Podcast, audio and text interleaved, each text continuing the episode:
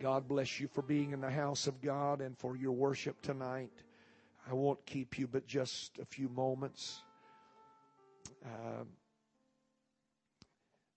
I believe the Lord. There are times that you preach from inspiration and times that you preach from permission because the Word of God permits you to speak certain things and uh, teach and preach certain truths. And then there are times that it is your burden, and that's what I bring to you tonight the burden of my heart.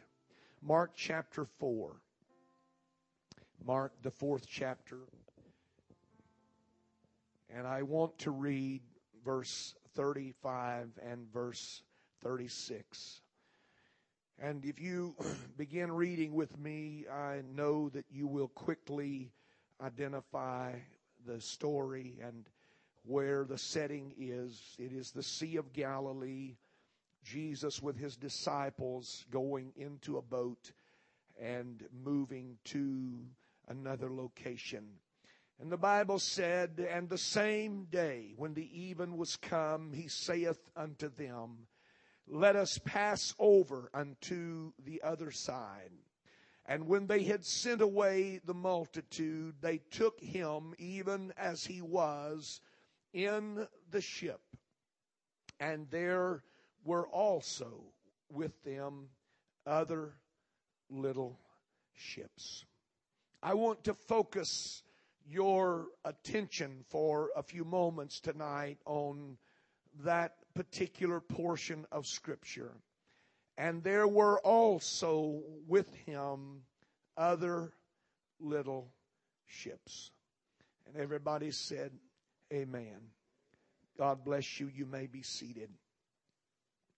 As a pastor, I, I am troubled many times by various things, but nothing troubles me more than the amount of selfish living that I see in so many people in our day.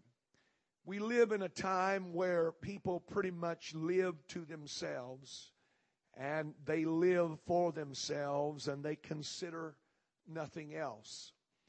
They are only focused on what is best for them and what they want and what their wishes are. And that's why people are so rude in line, and that's why they are so rude on the freeway. And uh, they come in, they go around, they try to cut in line. I, I was uh, the other day at uh, Chick fil A with my wife, and and you know how notorious this particular one down here by us is for long lines. I mean, they just wrap around the, the, the restaurant. It's a popular place. They have good food, and a lot of people like to go there. But they've tried to help facilitate, speed up the process. And so they have now developed two lanes. There's two places where you can order, and, and somehow their system has uh, has helped them to even uh, process more orders than before. But we were in line, and there was a line that wrapped around the building, and um, we had almost gotten up to uh, the place where it was our time to order, and there was a that empty slot on the outside. And there was a woman that went around all of the other people, all of the other cars that had been waiting in line. And she jumped the curb and pulled over in that lane so she could place her order. Oblivious, or maybe she wasn't oblivious. That's just the way people are. That's the world that we live in. It's about me. It's for me. And as long as that's taken care of, what happens to you is incidental. And it is so even sometimes in the church. Sometimes we become extremely selfish.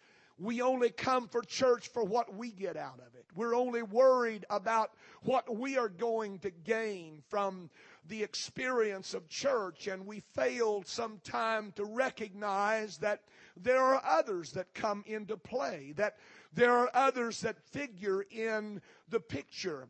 that selfishness that is manifest. I, I see it often in marriages. I see it in relationships. I, I see it in problems that that come up between people that could easily be resolved, but they are never resolved because people are self centered and they are selfish and all they're interested in is what involves them.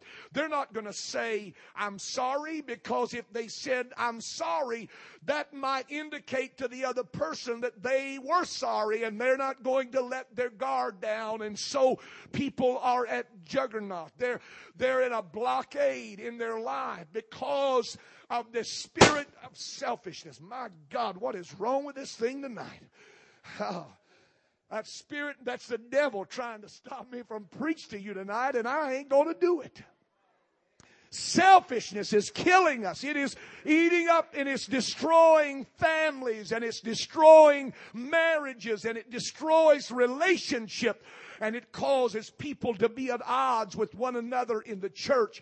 And so, you know what's sad? I have been in the church long enough to know that there are people that will come to church and sit on one side and they will never dare go to the other side because if they did, they would have to meet somebody they don't want to talk to. And so rather than doing that, they just stay in their little world and they fail to realize that there are other little ships that are involved in this thing that we are involved in, that they are not alone and their actions cannot speak only of themselves. I have seen it where a marriage could have been healed and, and a relationship could have been restored if people had simply come down off of their selfish ladder and said, you know what? I am willing to do whatever it takes to make this work. I'll humble myself. I'll admit my wrong. I'll say I'm sorry. I'll do whatever I need to do because I want this to work. And thousands upon thousands of people are injured tonight because of selfishness, self centered living, where all we focus on is our particular problem. So often in life, that is the way it is. That we focus only on what affects us. We're only looking at how it affects me and how I feel about it and the things that are happening, how they are going to play into my life. But the story that I read to you tonight is one that I want to draw your attention to again and remind you that there were other ships involved in that story. That it was not just about Jesus and his disciples. It was not about just one boat on the ocean or the Sea of Galilee that day. But there were other vessels that were journeying with them. There were other vessels that were making the same commute. And those other vessels were being affected in the same way that Jesus and his disciples were being affected. How often in life others are forgotten. They're the forgotten part of the story because we are so absorbed in our own world that we forget about them. But there are others. There are others. There are others tonight in this sanctuary that are being influenced and affected by my attitude and by my spirit and by my decisions. I, I stand here tonight to tell you that I have lived long enough and I've pastored long enough and I've dealt with families long enough to know that there are some people that are not in church today. There are some children that are not in church today because a parent would not forgive, because a parent would not get over some issue in their life and they forgot about the other ships and all they focused on was their need and their want and what was right for them. And there were other little vessels that were involved in the equation that get lost in the story and they're no longer here because somebody failed to realize that you're not alone in this thing and you're not an island tonight to do whatever you and I want to do, but we have a responsibility to somebody else around us and our life will affect them in some way. There are others who play into the story. There are other little ships that are involved. They may not be as important as that one. They may not carry the cargo that that one ship carried, but they are important all the same. Other little ships. Who says they are not important? They are important tonight. And they were all in the storm. They were all affected by the storm. I want to remind you tonight that you and I are not islands and we are not alone. What affects me affects others. And what affects my family affects other families. And what affects my marriage affects other marriages. And oh, somehow tonight, if you could hear the burden cry of a preacher and realize that there are others that you need to be responsible for and that you need to be conscious of. And let the focus of your attention be more than just on your own selfish need or desire, but what will my decisions do? How will they affect those little ships? How is what I'm doing right now going to play into the outcome of their life? When I look at my grandbaby now and I pick her up in my arms, something inside of me cries out, Hughes, are you doing the right thing for her? Not the right thing for yourself. Not what you want. Not what is convenient for you. Not what you want to do right now. But how is what you're doing right now going to affect her life? How is what you are deciding about? How is what you're talking about right now? How is what you are looking at right now going to affect her life?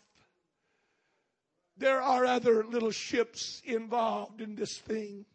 And the focus of our text may in some way only be upon the main vessel which contained Jesus and his disciples, but there were others that were feeling the same fury that they were. There were others that were feeling the same pressures. In that moment of panic, those disciples rose and they got to their master and said, Lord, do you care that we perish? And we can criticize them for their fear and doubt, but I, I want to tell you, I don't think any of us would have been any different. We would have been in the same way, but what I want you to see is that what they did affected others. What they did affected others in the fact that they were willing to go to the Lord and they were willing to seek Him about the storm they were going through. What they did reached out and influenced those other little vessels. They were all being affected by the storm and they were all being affected by the work of God. Hear me tonight, church. Please hear me tonight. Never underestimate the influence of your efforts. Never underestimate the influence of your prayers and never underestimate the influence of your faith that can bless others, that can minister to others. I remember as just a child growing up in a Pentecostal church and there wasn't, we didn't have a large congregation, but there were a good group of people in my home church. And there was one particular man as I grew up that I wanted to be like. His name was Don Walden. He was a he, he was a fine looking guy, and, and uh, I, I would watch him in church. He didn't even know. He, to this day, doesn't even know what I'm telling you. I never shared it with him, but I watched him when he would clap his hands as a five, six year old boy. I would try to clap my hands like him. And when he would lift his hand, I, I would, I would lift my hands and I would look over at him to see if I were lifting them. When he prayed, I, I tried to mimic him in his prayer. I tried to do what he was doing, and he was unaware that anybody was even watching him. There came a time in my life when Don disappeared. What happened to Don Walden? I wasn't old enough to know what backsliding was. I wasn't old enough to know that he had made some choices that took him away from God. All I knew is my example was missing the man that I watched in church so I knew how to clap my hands and the one that I looked to to know how to lift him and pray was not there anymore. Folks, there are other little ships involved in this thing tonight. And I'm just wondering, I, I'm wondering out of the passion of my heart, how are my actions tonight affecting other little ones? How are my actions? The things that I am doing. We, we, we, live in a world where there is such latitude and, and there is such privilege. There, there's such opportunity and we, we don't we don't hear clothesline preaching anymore. That's you, you, some of you, if you've been around church long enough, you know what that is. Where every service, everything that's wrong is preached about, and nothing right is is ever talked about.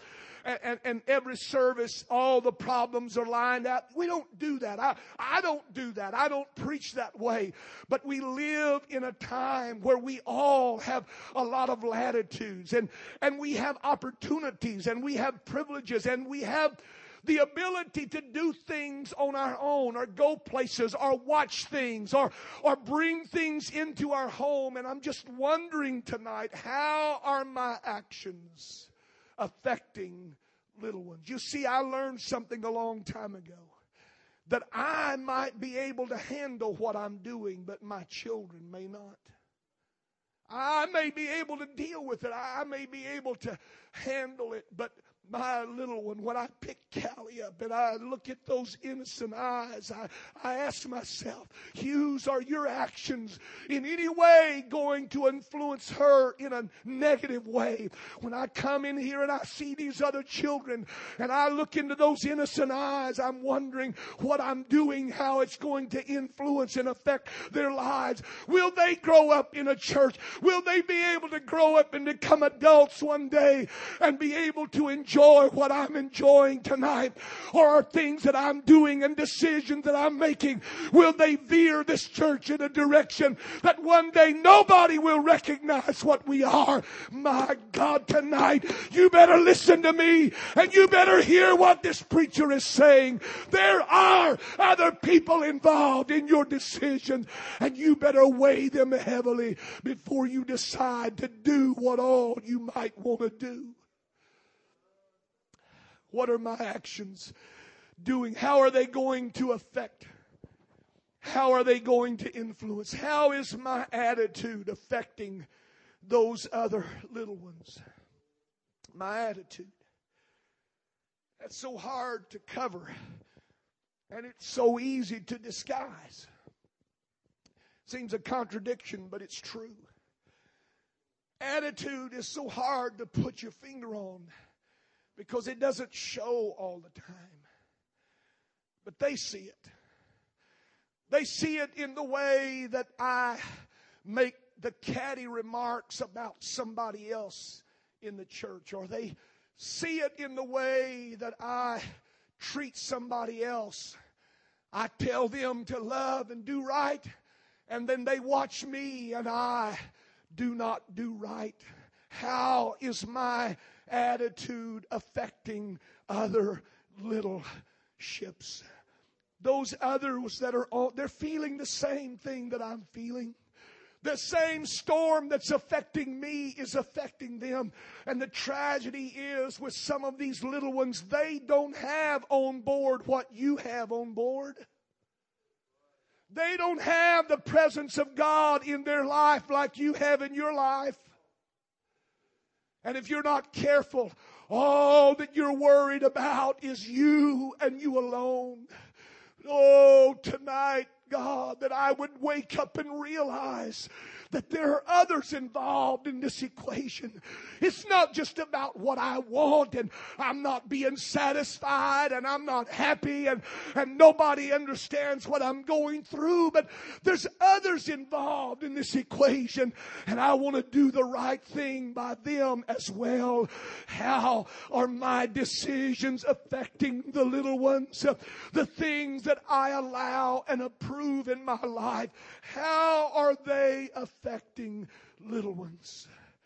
More important than anything else is how am I handling my crisis? Because how I handle my crisis is going to affect them in their crisis. Because when they went to Jesus and said, Lord, do you not care that we perish? he arose and he rebuked the wind, and there was a calm that came to that sea. And the that came to that boat where Jesus was came to those other little vessels that were around. They felt the same power. Hear me tonight, church. There are others, little ones. Sometimes we get aggravated by them. Sometimes we wish we could make them go away, but the truth is they're there for a reason. Never underestimate the power and influence of your decisions.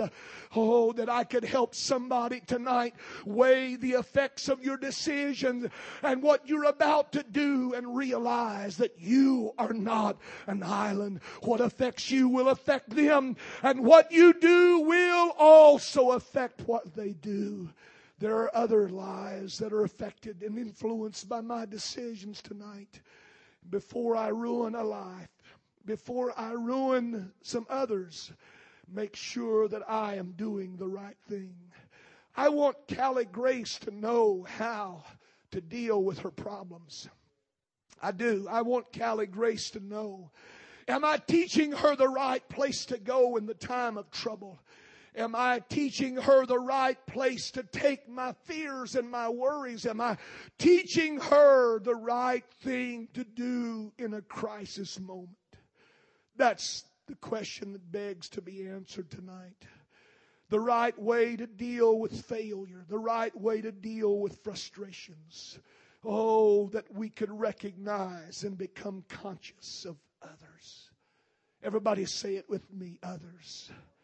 Others, little ships, little lives, little voices that are influenced. Let's stand together. Blessed be the name of the Lord. Blessed be the name of the Lord. Blessed be the name.